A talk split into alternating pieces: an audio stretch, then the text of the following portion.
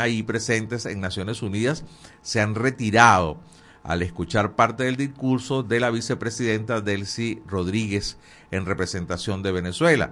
Una medida de protesta, algunas de las redes dicen que fue un eh, discurso un poco soez eh, y lleno de mentiras, es lo que dicen las redes sociales.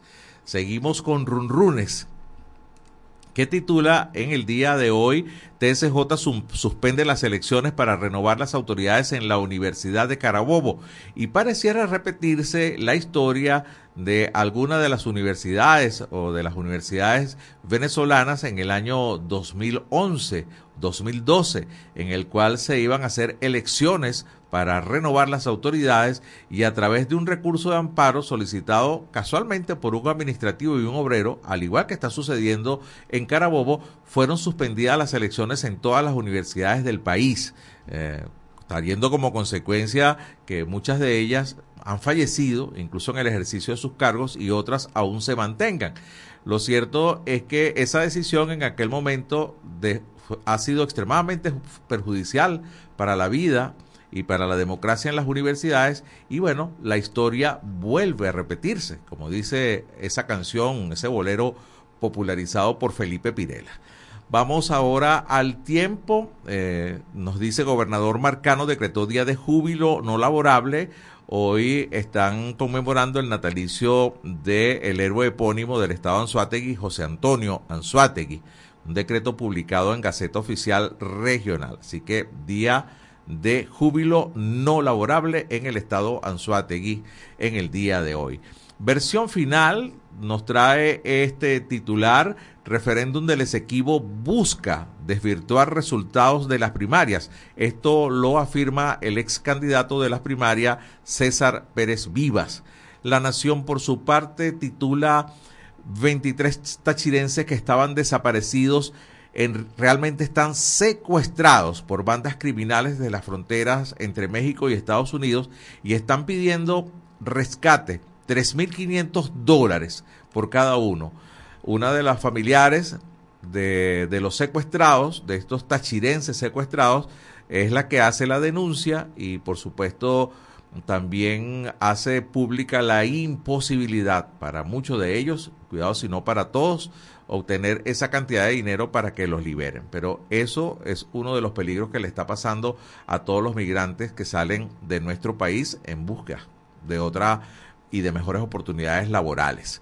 Nos vamos a eh, el impulso que titula La Cámara Venezolana del Libro insiste en que los colegios públicos no dependan exclusivamente de la enseñanza de la llamada colección Bicentenario, se les pide que acudan a textos elaborados por eh, otro tipo de editoriales privadas y que, bueno, puedan los estudiantes mm, tener mayor información, información eh, de varios puntos de vista sobre lo que es el tema de la enseñanza en nuestro país. El carabobeño, por su parte, a raíz de la decisión del TCJ de suspender las elecciones en las universidades de Carabobo tiene este titular. Protesta cívica se realizó este martes contra la intromisión del Tribunal Supremo de Justicia.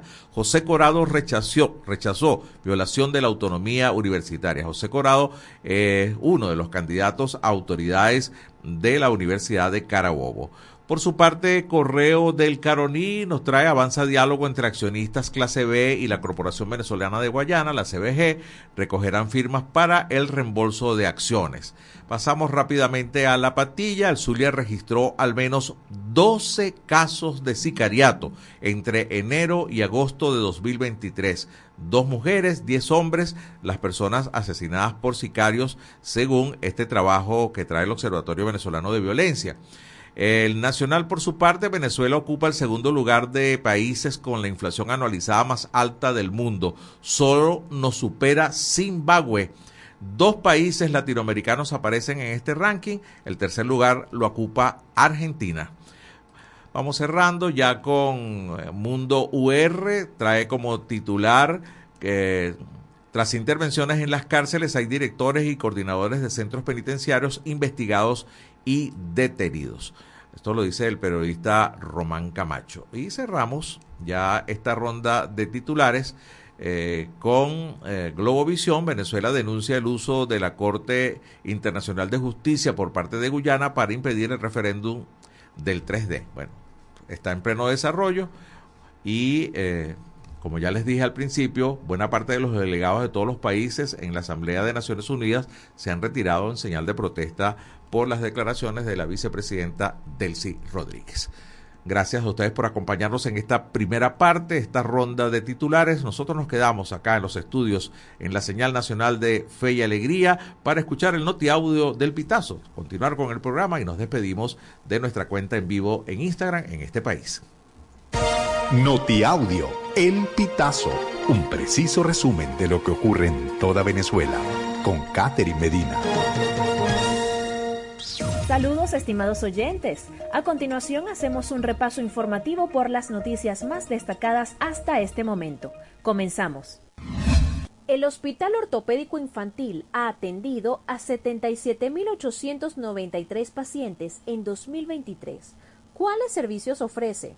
En la actualidad, el hospital presta servicios asistenciales en orientación diagnóstica, ortopedia, pediatría general, urología, neurología, otorrinolaringología, neurocirugía genética, foniatría, cirugía general, neuropediatría, inmunología, reumatología, cardiología infantil, ginecología infanto-juvenil, cirugía reconstructiva, gastroenterología, medicina interna, dermatología, odontología, oftalmología y neumología.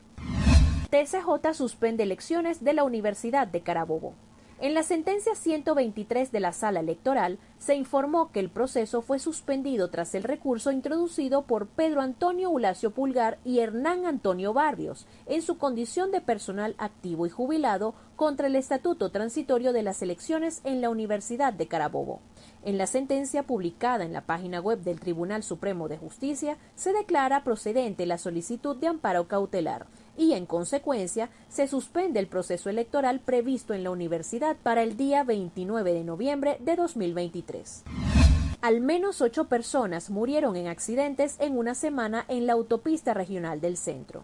El experto en seguridad vial y rescatista Jacobo Vidarte Donaire calificó de preocupante la cantidad de accidentes que se registran a diario en todo el país y refirió que desde el primero de enero de 2023 hasta la fecha, al menos 60 personas han muerto en siniestros viales en el estado Carabobo y 500 personas quedaron lesionadas. Debemos reducir esta cifra en un corto plazo. Como ciudadano es importante aprender sobre educación vial, practicar lo estudiado y enseñarlo, indicó Vidarte, al mencionar que la educación, sumada al control y a las sanciones, son la base para optimizar la seguridad en las carreteras. 36 niños murieron bajo la custodia del Estado colombiano. Las muertes registradas por el Instituto Colombiano de Bienestar Familiar dieron un total de 36, de las cuales uno era ecuatoriano, uno comorano de Comoras, África, y el resto de nacionalidad venezolana. Además, 27 estaban en hogares sustitutos o internados en centros en la entidad y 22 eran menores de 5 años. 22 venezolanos reportados desaparecidos en México están secuestrados. Delincuentes piden 3.500 dólares para liberar a cada uno. Samira Gutiérrez, familia de tres de los secuestrados, contó que la noticia sobre sus seres queridos se ha convertido en un dolor constante, porque son personas de muy bajos recursos y no tienen esa cantidad de dinero para garantizar la vida y libertad de su hermana Carilyn Gutiérrez, su sobrino Jean Gregorio Jacome Gutiérrez, de cinco años, y su cuñado Jean Carlos Jacome. Gutiérrez también denunció que acudieron a las autoridades, pero que hasta el momento no han recibido una solución. Estimados oyentes, este ha sido el panorama informativo hasta esta hora. Narro para ustedes Catherine Medina. Estas informaciones puedes ampliarlas en nuestra página web elpitazo.net. También recibimos tus denuncias vía SMS o WhatsApp a través del 0414 230 2934. Es la una de la tarde con 15 minutos. Gracias a Catherine Medina por este noti audio y a nuestros amigos del Pitazo. Voy con la encuesta en este país del día de hoy. ¿Cree que el levantamiento de las sanciones ayuda a Venezuela? Opción 1, sí, ayuda. Opción 2, no, no lo creo. Opción 3, podría ser. Y opción 4, no hay diferencia. A ver, coméntenos.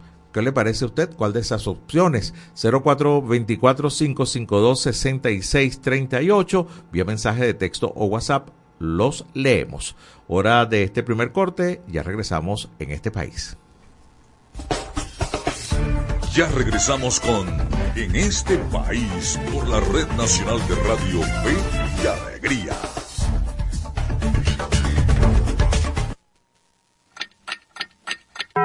Una de la tarde y 16 minutos. el volumen a tu fe, con alegría.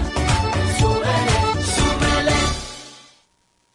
súbele. Las organizaciones humanitarias en Venezuela estamos para asistir a quienes más lo necesitan.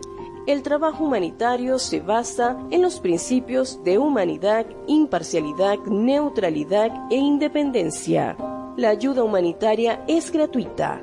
En ningún momento solicitamos dinero, favores o privilegios a cambio de entregar la ayuda humanitaria. Nuestra prioridad es aliviar y prevenir el sufrimiento humano donde se encuentre y sin discriminación por su género, edad, raza o nacionalidad. Un mensaje del equipo humanitario país.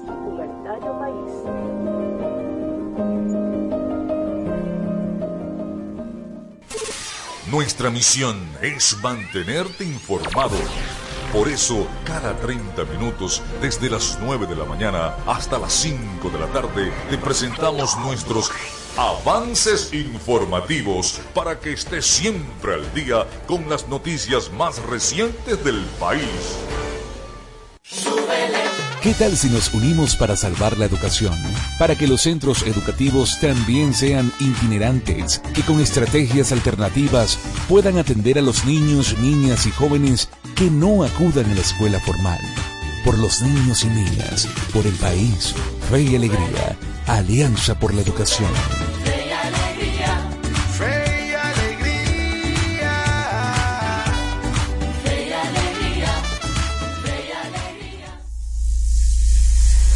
Descárgate nuestra aplicación Radio Fe y Alegría Noticias, disponible para iPhone y Android. Seguimos con En este país por la Red Nacional de Radio Fe y Alegría.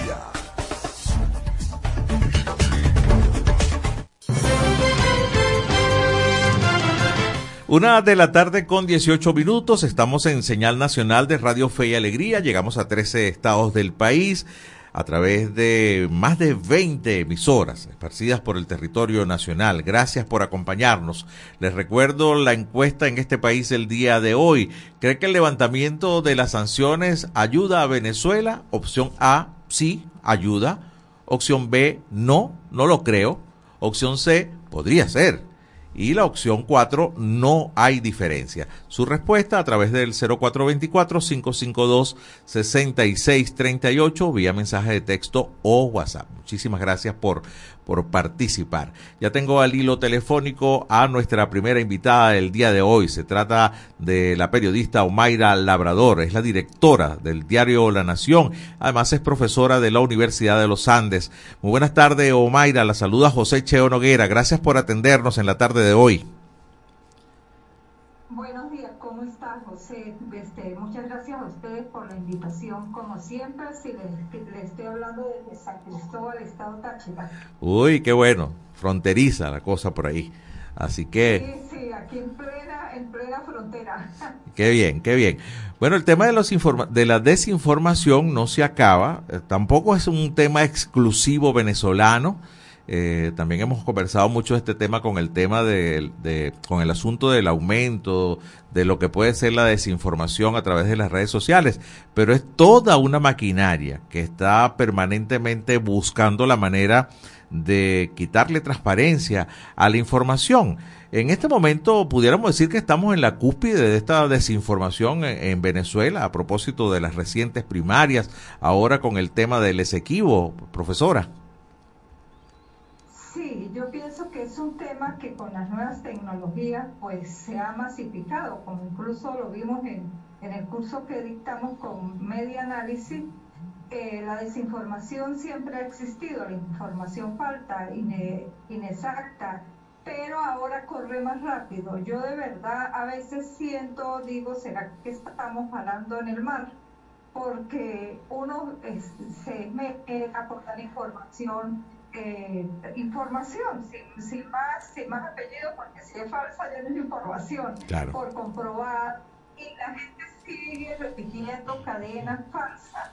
Sobre todo estaba pensando hace rato a propósito de la entrevista, que aquí por lo menos en el Táchira la desinformación falsa circula inexacta, también inequívoca, por los grupos de WhatsApp. Para mí es, es el número uno donde hay información falsa. Los medios establecidos como tal, bueno, rara vez de verdad se si se equivoca se, se rectifica, igual que las cuentas de Instagram que son noticiosas, pero por WhatsApp circulan cualquier cantidad de bulos y lo más triste, aunque se diga que es mentira, que es falsa, sigue circulando. Claro, quizás porque eh, es una red social que está al alcance y a la facilidad de la mayoría de las personas y ese el dedo se inquieta demasiado con ganas de darle eh, reenviar, ¿no? al asunto. Pero pero también está Totalmente. sí, pero también está Twitter, ¿no? No sé o ahora como se llama Sí, X, no, sí. pero sigue siendo WhatsApp que está en, en primer lugar. Para mí aquí en el Táchira es de verdad WhatsApp. Eh, uno lo ve por los grupos y hasta por grupos eh, de personas que no deberían ser, hasta por grupos de, de periodistas. Y esto será, será cierto. Quizás aquí también con, con el tema de las primarias no es que hubo la información falsa, desinformación errónea sigue circulando, pero no hubo así que sea como un pico, a mi entender, ¿no? Pero aquí circulan mucho unas cadenas que tienen ya quizás cinco años, ejemplo, de medicamentos que están regalando medicamentos para X enfermedad. Eso cada rato la vuelven a poner a circular y en los grupos siguen diciendo que está enfermo, ejemplo, de la diabetes puede y la, acudir a tal sitio y la gente, eso es falso. Entonces, Sí. bueno, me sorprende. La otra red que yo veo que es muy proclive a la información falsa y desinformación es TikTok. Yo de verdad entro y a veces digo yo, bueno, no son cuentas de medios, de medios ni de periodistas, pero eso lo consume la masa, lo consume el público y entonces me preocupa porque a veces también lo veo la gente repitiendo, lo vi en TikTok. No, y, y con TikTok eh, eh, eh, me preocupa porque es una red social visitada por muchos jóvenes, ¿no? En donde quizás esa juventud lo- los hace un poquito más, más, distendidos, ¿no? A la hora de, de repetir una información, ¿no? Me- menos cuidadosos, ¿no? Sí, ellos están, ellos consumen y se informan y se entretienen a través de TikTok. Y por ejemplo, veo que cuando hay un accidente, no solamente en Venezuela, un accidente, es ejemplo, la boda esta en Irak, en- que Ajá. terminó en más de 100 muertos. Claro. Entonces veo yo que eh, hacen, incluso con inteligencia artificial, aparece como si fuera una persona hablando. Entonces dice, yo estaba en la boda y no sé, y una cantidad como de mentiras y la gente sí lo cree por los comentarios. Yo, yo nada más por chequear, leo los comentarios y digo, pero no ponen en duda nada. Entonces, de verdad que pienso que esto es un problema que va a continuar hay que seguir, por supuesto, trabajando como se hace y Medianálisis es uno de los que los hace, pero no es fácil de erradicar. Bueno, no sé si le pasa a usted, estamos conversando con la periodista Omaira Labrador, es la directora del diario La Nación y profesora de la Universidad de los Andes, está en San Cristóbal en este momento, en el Táchira, eh, compartiendo con nosotros eh, esta conversación. A ver, no sé si le pasa que, por ejemplo, a nosotros, a mí me llaman mucho, ¿será cierto esta información que me acaba de llevar? Y de alguna manera, por lo menos el grupo que está a nuestro alrededor, la gente al menos pregunta, ¿será cierto? Y, y no y no reenvían tan rápidamente, ¿no? Pero pero bueno, pareciera que hace falta más, ¿no? Eh, sí, todavía hace falta. La gente dice, este, por favor, confirmar.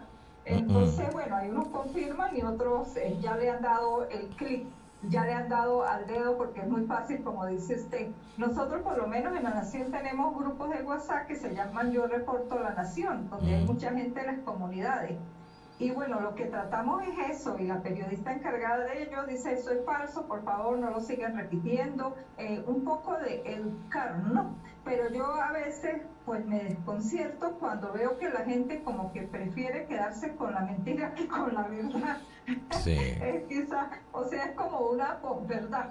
Sí, a ver, y es que hay un tema que, que tiene, y eso lo aprendí yo con este trabajo aquí que se hace con media análisis y a través de ustedes, escuchándolo siempre en los foros que se realizan, que lo- la desinformación tiene mucho que ver con la emocionalidad. Y, y, y todos estos grupos de, de grupos falsos, de chatbots, de robots que trabajan en la desinformación, pues lo que buscan es despertar precisamente esas emociones, ¿no? Eh, dar, pasar, Sí, y eso es precisamente. Ajá, José, es la posverdad. Ujú. Mire, aquí ocurrió algo, creo que incluso lo he dicho cuando he hablado en otras ocasiones, eh, cuando fue, cuando hubo las protestas y guarimbas y eso, recuerde que este estado fue bastante álgido con eso, ¿no? Y duró, fue que duró más de todo Venezuela. Alguien eh, dijo que hablaba un padre de Socopó, que habían acuchillado unas cuantas personas en el autobús. Eso es falso, eso no salió en ningún medio porque era falso. claro. Eso pasó, esa voz del famoso padre, que era, no se sabe quién era, de WhatsApp en WhatsApp, de R, y hay gente, por de que se dijo que era falso, en ningún medio eh, realmente establecido, ningún periodista la publicó, periodista en ejercicio, ni ningún periodista. Hay gente que aún piensa que eso ocurrió y que los medios formales, como nosotros, lo ocultamos.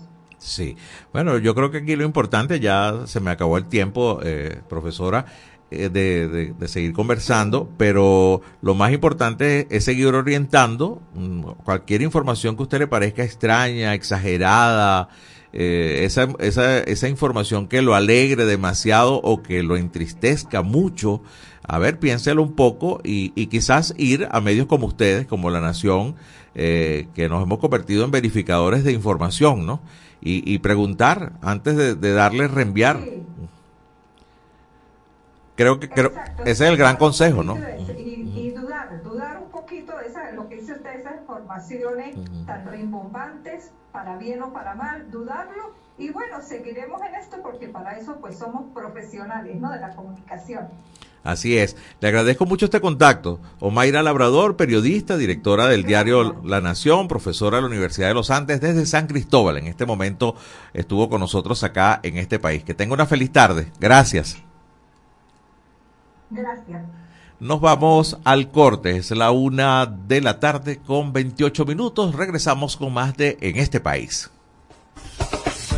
Ya regresamos con En este país por la Red Nacional de Radio Fe y Alegría.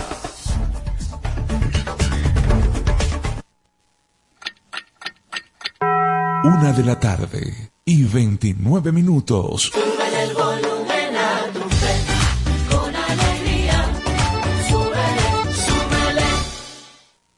So- so- somos Radio Fe y Alegría Noticias.com. Seguimos con En este país por la Red Nacional de Radio Fe y Alegría.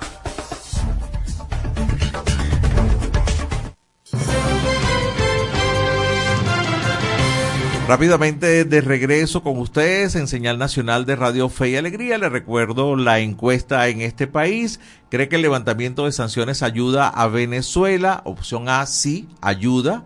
Opción B, no, no lo creo. Opción C, podría ser. Y la opción 4, no hay diferencia. Los leemos a través del 0424-552-6638 vía mensaje de texto o de WhatsApp. Momento de presentar la producción que traemos para ustedes en el día de hoy. Iniciamos con el micro de Venezuela Electoral. Y esto es eh, Venezuela Electoral, una cápsula diaria con noticias e informaciones sobre las elecciones venezolanas. El Tribunal Supremo de Justicia suspendió este lunes 13 de noviembre las elecciones de autoridades en la Universidad de Carabobo, que estaban previstas para el 29 de noviembre. En la sentencia 123 de la sala electoral se informa que el proceso fue suspendido tras el recurso introducido por Pedro Antonio Ulacio Pulgar y Hernán Antonio Barrios en su condición de personal activo y jubilado respectivamente contra el estatuto transitorio de las elecciones de la Universidad de Carabobo la sala electoral del TSJ admitió el recurso contencioso electoral y declara procedente la solicitud de amparo cautelar y en consecuencia se suspende el proceso electoral previsto en la universidad para el día 29 de noviembre de 2023. Mediante expediente publicado en la página web oficial, la sala se reserva el pronunciamiento sobre la solicitud de participar como tercero interesado coadyuvante del ciudadano Johnny Rafael Vázquez Pérez para después de publicada la presente sentencia de admisión. Vía el pitazo, los acompañó José Cheo Noguera. Escucharon Venezuela Electoral. Pueden seguirnos en las redes sociales del programa en este país. En este país. Exactamente la una de la tarde, 31 minutos. Nos vamos ahora a Mérida. Ahí está el periodista José Angulo con este reporte a esta hora con la finalidad de llevar alegría a los niños, en especial a los que se encuentran recluidos en las diferentes áreas del Hospital Universitario de los Andes y otros centros de salud.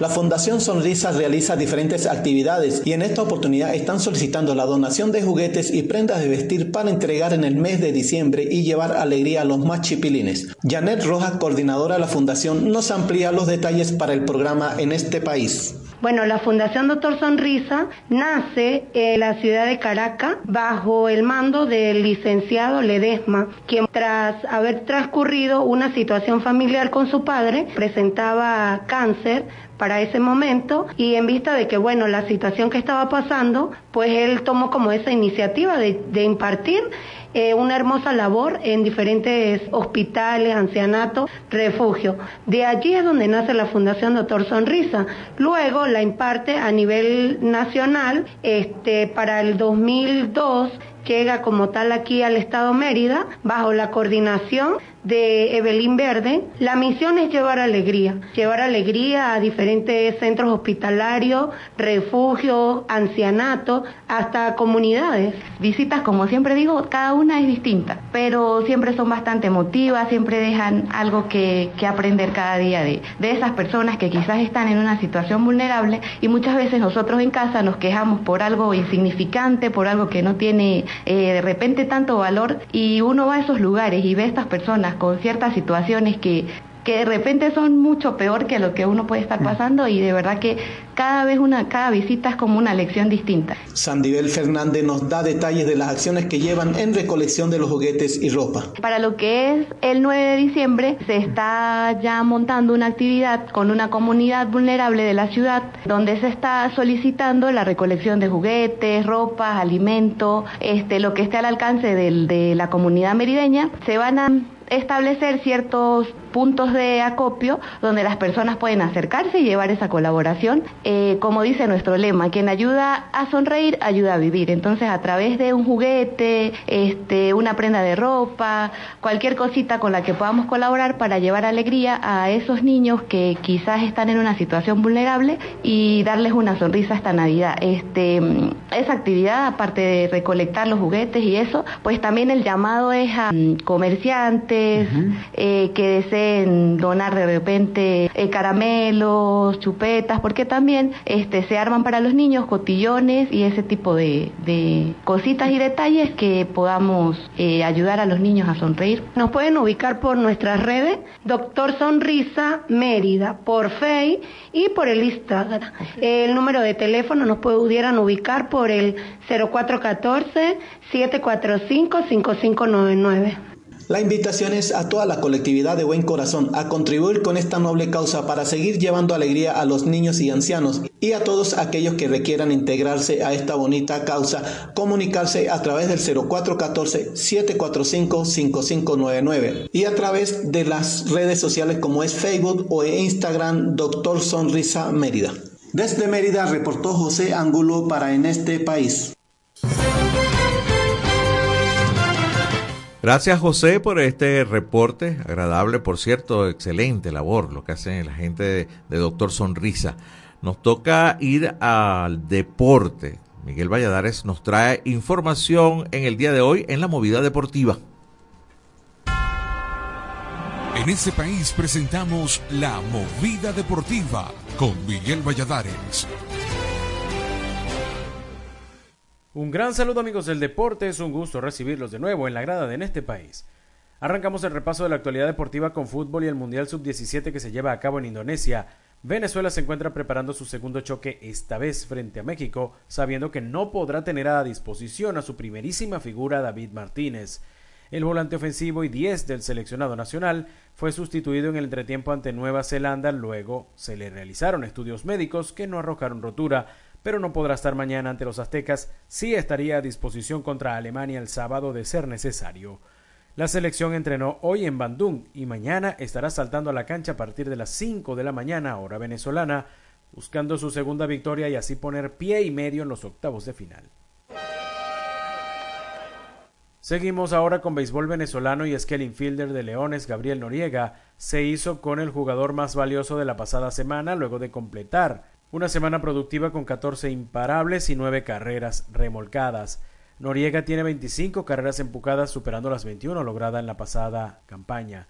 El segundo puesto en la votación fue para su compañero José Rondón, quien conectó cuatro cuadrangulares para los líderes de la clasificación.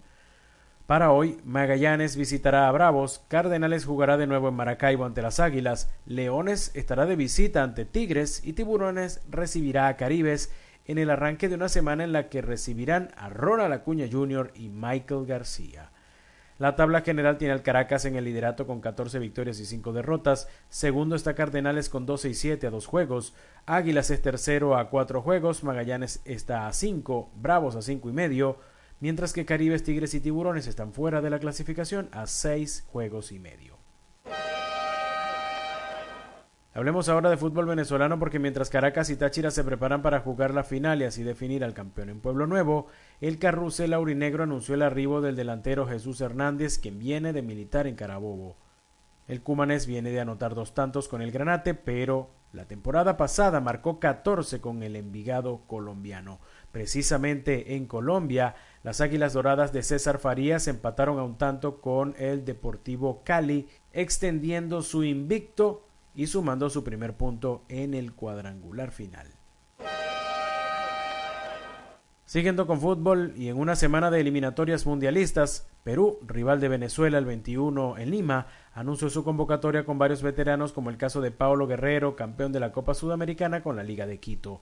El cuadro Inca, que tiene un punto en cuatro juegos, también llamó a Renato Tapia del Celta de Vigo de España, además de Gianluca Lapadula del Cagliari italiano. Por su parte, Venezuela se prepara en el centro de alto rendimiento en Margarita y poco a poco se han ido sumando jugadores para enfrentar este jueves a Ecuador. Precisamente el seleccionado meridional llega esta noche a Maturín. Y nos vamos con béisbol de grandes ligas porque aunque ya se había conocido de forma extraoficial, los Mets de Nueva York oficializaron la contratación de Carlos Mendoza como su manager para la próxima temporada. Hoy será presentado. El barquisimetano, que dirigió par de campañas a Cardenales en Venezuela, llega luego de ser coach de banca de los Yankees. De esta manera llegamos al final del repaso por la jornada de hoy, pero nos reencontramos mañana en la grada de En este país. En este país presentó La Movida Deportiva con Miguel Valladares. Una de la tarde, 39 minutos. Gracias, Miguel, por la movida deportiva. Ayer llegaron un poco tarde algunas de las respuestas de nuestros gentiles oyentes de la encuesta en este país de ayer. Preguntábamos por qué cree que continúa la crisis en Venezuela y dábamos cuatro opciones. Falta de voluntad política, corrupción, falta de planificación o estamos mejorando. Bueno, vamos a leer algunos de los mensajes que nuestros gentiles oyentes escriben. A ver, el señor Said Quijada nos respondió ayer la opción B, corrupción. Él está en el estado Anzuategui, específicamente en el Tigre. A ver, sigo leyendo por acá. Eh, también colocan por acá bendiciones desde el Tigre. A ver, seguimos viendo desde Machiques, Estado Zulia. Buenas tardes en este país. Seguimos sin agua en Machiques de Perijá hagan el llamado al gobierno nacional para que atienda a esta población. Ni el estadal nos atiende. Esto lo escribe Vladimir Aguilar desde Machiques, estado Zulia. Eh, sigo buscando por acá. Eh, Quijada, bueno, ya, no, ya lo leímos. Eh, algunos problemas para sintonizar la emisora en Maturín. A ver, y bueno, por aquí uno colocó, son las tres opciones, A, B, A, B y C. Bueno, así está la gente respondiendo, ¿no? A ver, seguimos buscando porque nos llegaron algunos mensajes de ayer y bueno, esos son los que estamos compartiendo con ustedes. Bueno, seguimos buscando. Les recordamos la encuesta de hoy en todo caso. Siempre los leemos, tratamos de ponerlos al aire.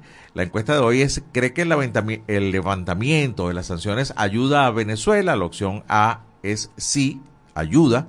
Opción B, no, no lo creo. Opción C, podría ser. Y la opción 4, no hay diferencia. A través de el 0424-552-6638 mm, los leemos. Por supuesto, sus opiniones para nosotros son muy, pero muy importantes. Toca cerrar este bloque y presentamos para ustedes el micro de Media Análisis Informa. Les eh, presentamos eh, Medianálisis Informa, noticias locales y regionales sobre democracia y ciudadanía. Democracia y ciudadanía. La Unión Europea renovó las sanciones impuestas a funcionarios de la administración de Nicolás Maduro, esta vez por seis meses en lugar de los 12 meses usuales. Mediante un comunicado difundido este lunes, la Unión Europea destaca que las medidas no afectan a la población y pueden revertirse en función de los avances realizados en el restablecimiento de la democracia. La lista de funcionarios sancionados la integran Remigio Ceballos, ministro de Interior y Justicia de Venezuela, Freddy Bernal, gobernador del estado Táchira, Michael Moreno, magistrado de la Sala de Casación Penal del TSJ, Gladys Requena, inspectora general de tribunales. También figuran los nombres de Omar Fernández, ex gobernador del estado Zulia, Lourdes Suárez y Tania Diamelio, magistradas de la Sala Constitucional del TSJ, Jesús Vázquez, presidente de la Corte Marcial y del Circuito Judicial Penal Militar, Manuel Pérez, ex viceministro de Relaciones Interiores y Justicia, entre otros. Vía versión final, los acompañó José Cheo Noguera. Y esto fue Medianálisis Informa. Puedes seguirnos en las redes sociales, somos arroba medianálisis o visitar nuestra página web www.medianálisis.org.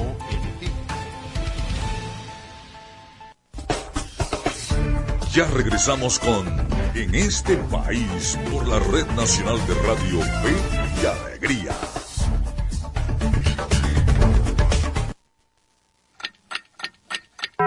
Una de la tarde y 43 minutos.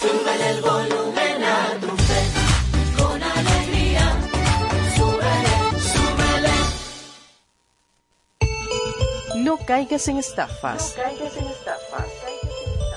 Fe y Alegría no está llamando a su audiencia para solicitar información confidencial. Si recibes alguna llamada donde te pidan verificar datos personales para participar o continuar en los grupos informativos de Fe y Alegría, rechaza la llamada. Rechaza la llamada. Es falso. Evita responder o enviar mensajes a este número y bloquealo de inmediato. No caigas en estafas. Un mensaje de Radio Fe y Alegría.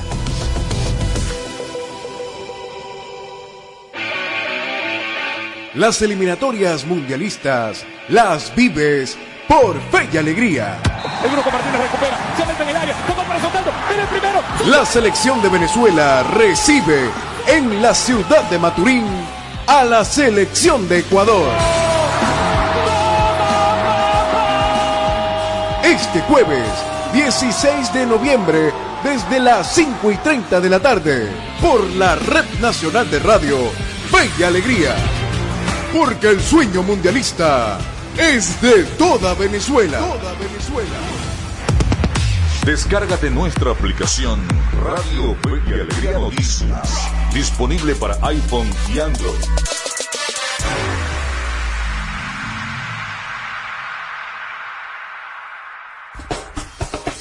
Seguimos con En este país por la Red Nacional de Radio Fe y Alegría.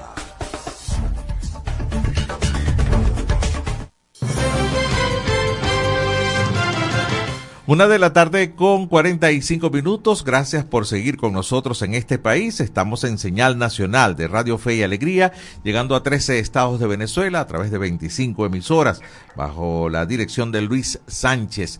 Vamos a estar conversando en este momento con nuestro segundo invitado del día de hoy. Se trata de el internacionalista Juan Francisco Contreras. Es el presidente también del Colegio de Internacionalistas de Venezuela. Muy buenas tardes, Juan Francisco. Le saluda José Cheo Noguera. Placer y gracias por atendernos. Muy buenas tardes, José. ¿Cómo te? Muy amable. A ver, eh, la Unión Europea prorrogó por seis meses las sanciones a a algunas personas, porque no fue a Venezuela, a personas en específico. A ver, pero una noticia que eh, pareciera tener como doble interpretación.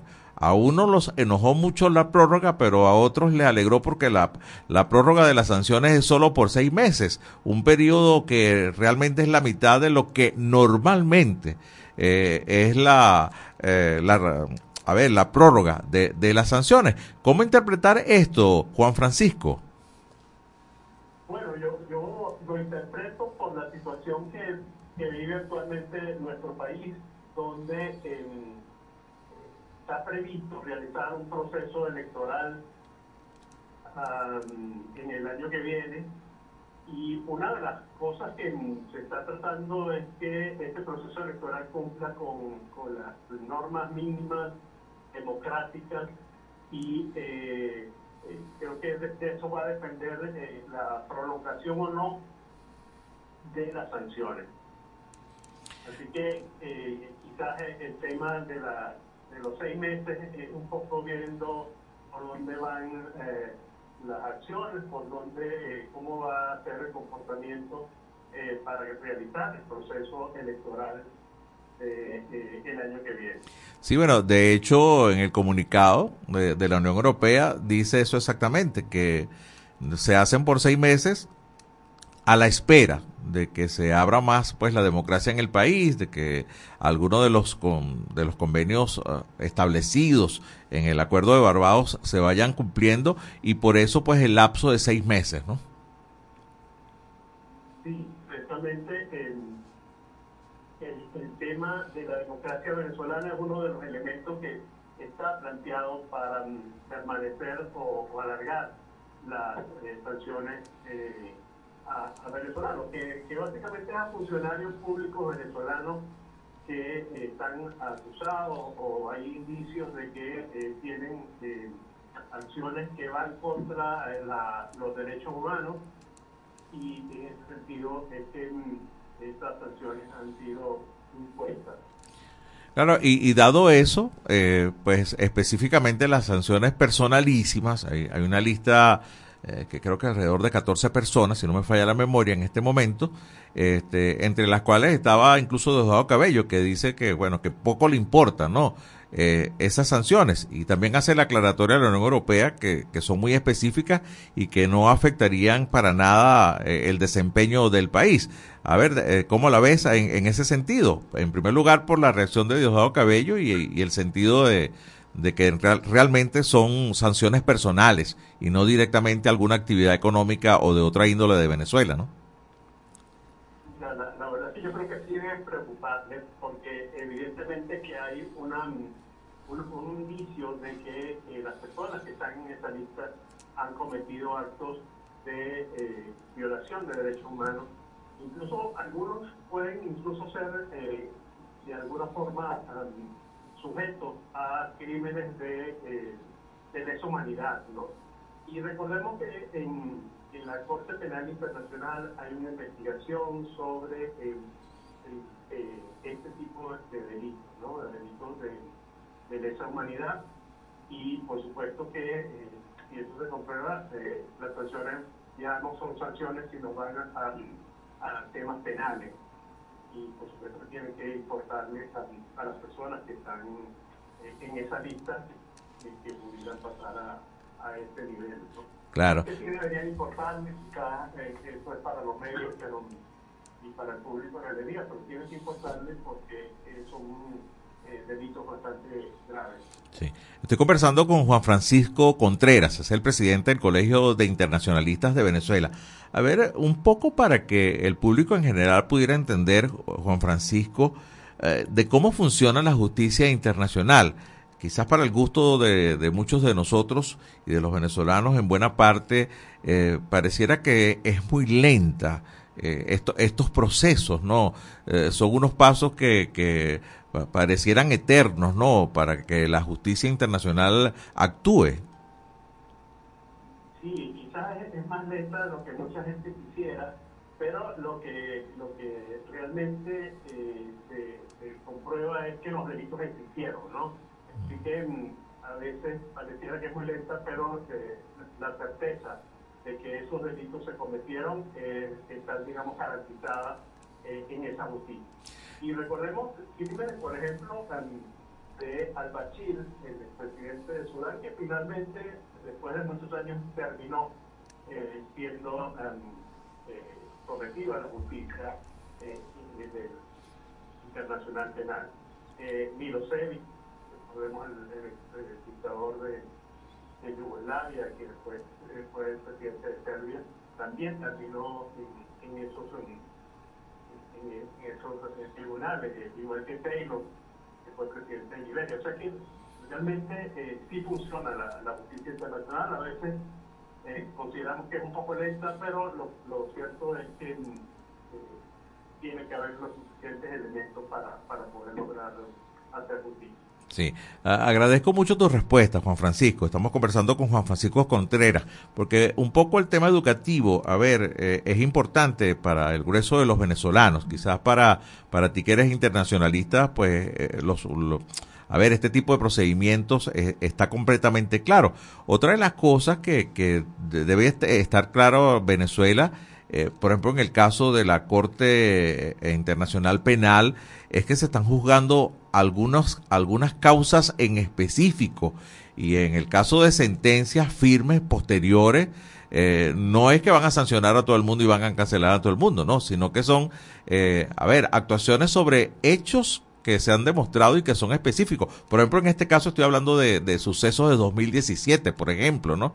Y eh, eso también es bueno decírselo a la gente porque a veces dicen, no, que la Corte va a actuar o eh, la Unión Euro- Europea sancionó, pero la gente piensa que es que van a ser como que caída y mesa limpia y en realidad no, es sobre temas muy específicos que son denunciados y comprobados posteriormente, ¿no?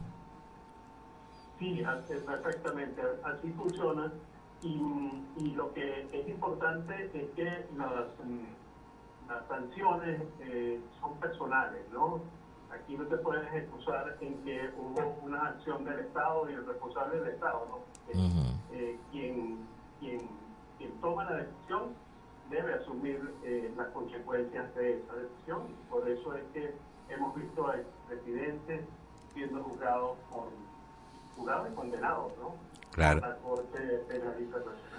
En este, en este caso en específico de lo que se está hablando de las sanciones de la Unión Europea, aparecen magistrados aún vigentes, ex magistrados, eh, presidentes de la Corte de Justicia en el área militar, eh, mu- muy específico, ¿no? Va, va más bien hacia acciones que tienen que ver con, con la actuación en el área de la justicia, ¿no? Sí, así es. Y, y, y toda la línea de mando eh, Ajá.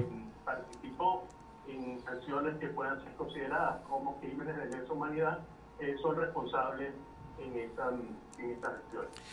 Eh, Es habitual que, que eh, las sanciones se, se puedan bajar los periodos. Normalmente las prórrogas son anuales.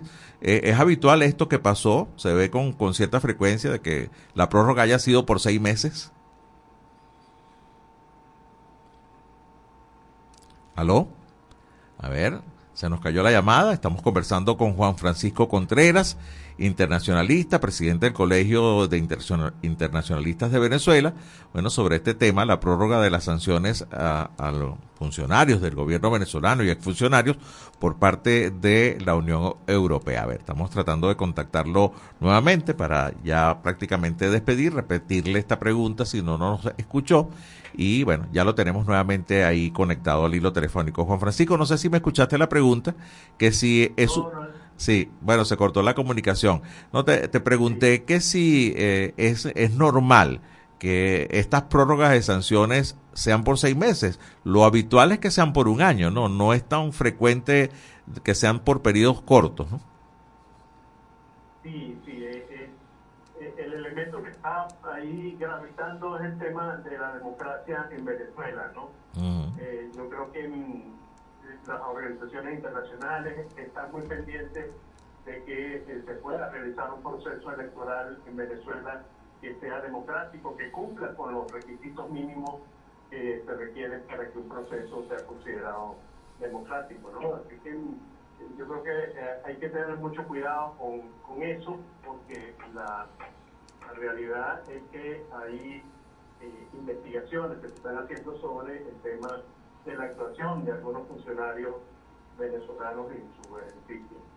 Bueno, muchísimas gracias, Juan Francisco Contreras, internacionalista y presidente del Colegio de Internacionalistas de Venezuela, a propósito de este tema, la prórroga de las sanciones por parte de la Unión Europea a funcionarios del gobierno venezolano. Que tengas una feliz tarde. Gracias por este contacto. Muchísimas gracias, José. Igual a ti y al gobierno. Gracias. Bueno, ya nos toca casi despedirnos. Voy a leer algunas de las respuestas a la encuesta de en este país en el día de hoy. ¿Usted cree que el levantamiento de las sanciones ha ayudado a Venezuela? Opción A, sí, ayuda. No, no lo creo. Opción C podría ser y opción 4, no hay diferencia. Aquí responde eh, el amigo César Garrido desde Barquisimeto. Dice a la pregunta las cuatro respuestas, ¿no? Pero ahí sí está un poco raro la cosa. No pueden ser las cuatro, al menos que esta tenga que ver con la de ayer. Eso sí pudiera ser, que ahí sí, pues, podía de alguna manera tenerse las cuatro opciones. A ver, también dice por acá de las preguntas, ah, ninguna de las cuatro, dice por acá también. Buenas tardes, eh, desde el estado Anzuategui, Julio Carpio reporta la sintonía, nos pide que felicitemos a su hermano José Antonio, que está de cumpleaños. Bueno, feliz cumpleaños, José Antonio, allá en el Tigre. que hacemos de todo, no? Eh, a ver si tenemos otro mensaje por acá. Vamos a ver por WhatsApp, que también nos llega información. Eh, mucha sintonía en el Tigre. Dice que la opción C, que podría ser que la sanción, el levantamiento de las sanciones traiga una mejoría a acá mm, al país. Eh, bueno, está el tema de Machiques que está sin agua, ya lo habíamos comentado. Y bueno, seguimos leyendo más, pero no nos queda más tiempo. Tenemos que despedirnos.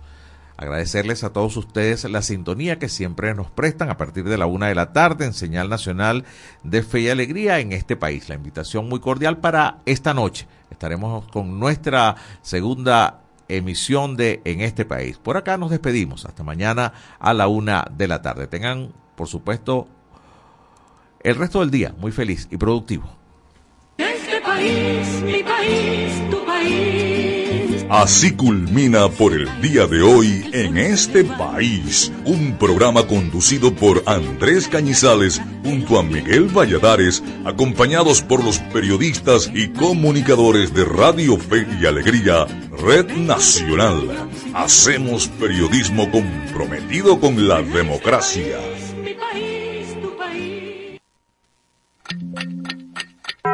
Una de la tarde y 59 minutos.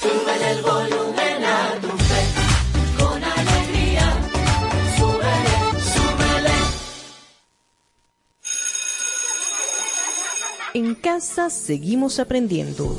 La educación no termina en la escuela. En casa los niños, niñas y adolescentes siguen aprendiendo. Es por eso que debemos seleccionar materiales de lectura y escritura que sean motivadores y de fácil acceso para todos. ¿Qué crees que podemos hacer? ¿Leer un libro? ¿Quieres hacerlo? Listo, ve preparando la mesa. Bien. Esto fue una producción del Instituto Radiofónico Fe y Alegría en alianza con ACNUR para incentivar el aprendizaje desde casa.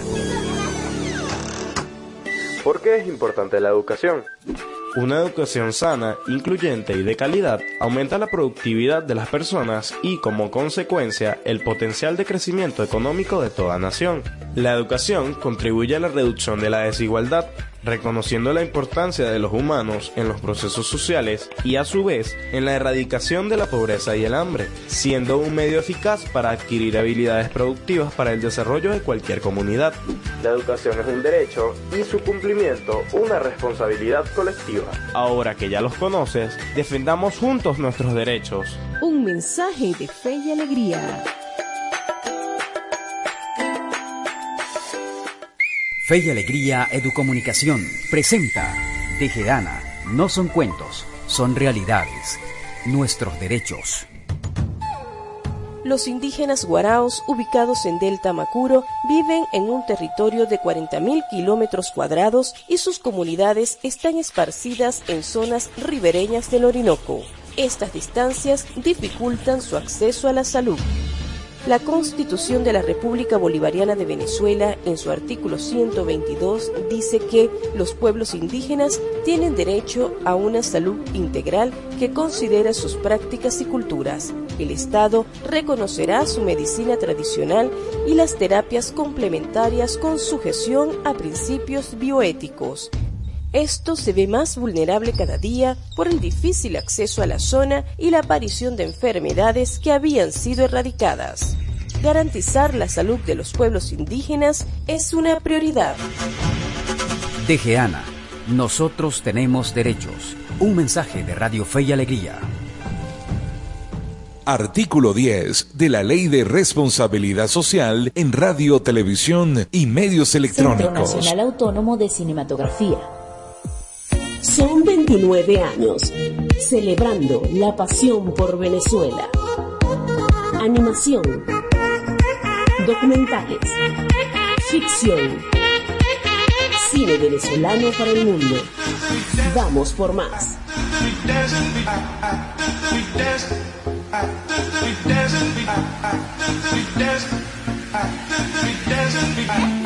Espacio Publicitario.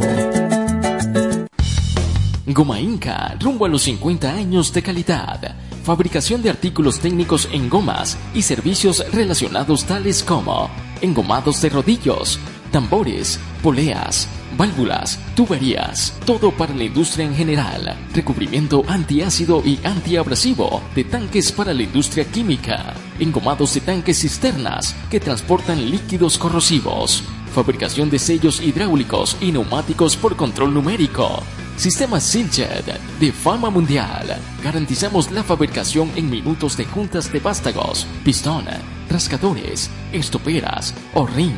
El cliente puede observar la fabricación de su pedido y sale con sus piezas ya fabricadas. Contáctanos al 0251 269 0301 al 0416-450-9903 o al 0412-725-4034. Atendemos a nivel nacional. Goma Inca, rumbo a los 50 años de calidad. Excelencia y calidad, embutidos Alimex. Alimex es variedad de todo para comer. Excelencia y calidad, embutidos Alimex. Hazlo más práctico y divertido. Embutidos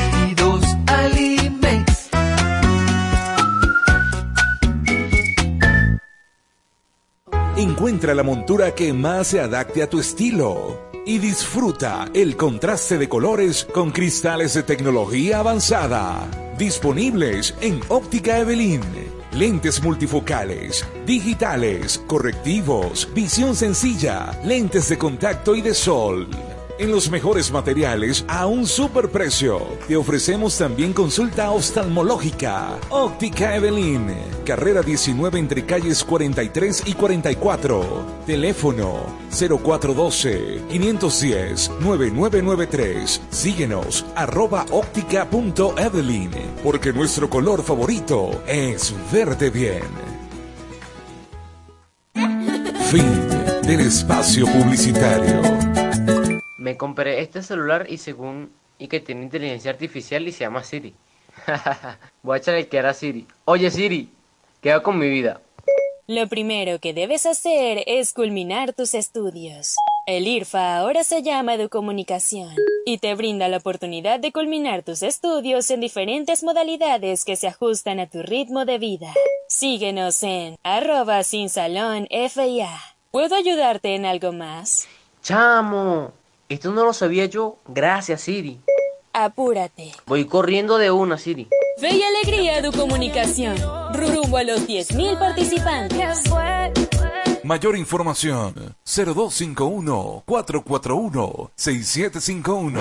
Cumplimos 15 años en el corazón de los larenses. Ra- Radio Fe y Alegría 97.5 FM, tu radio.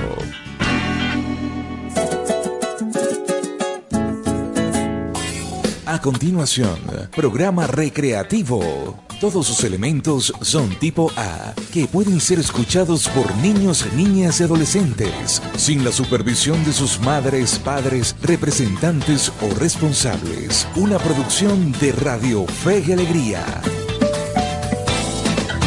Gloria cantan los querubes. Como todos los años, la, la Navidad se vive con fe y alegría.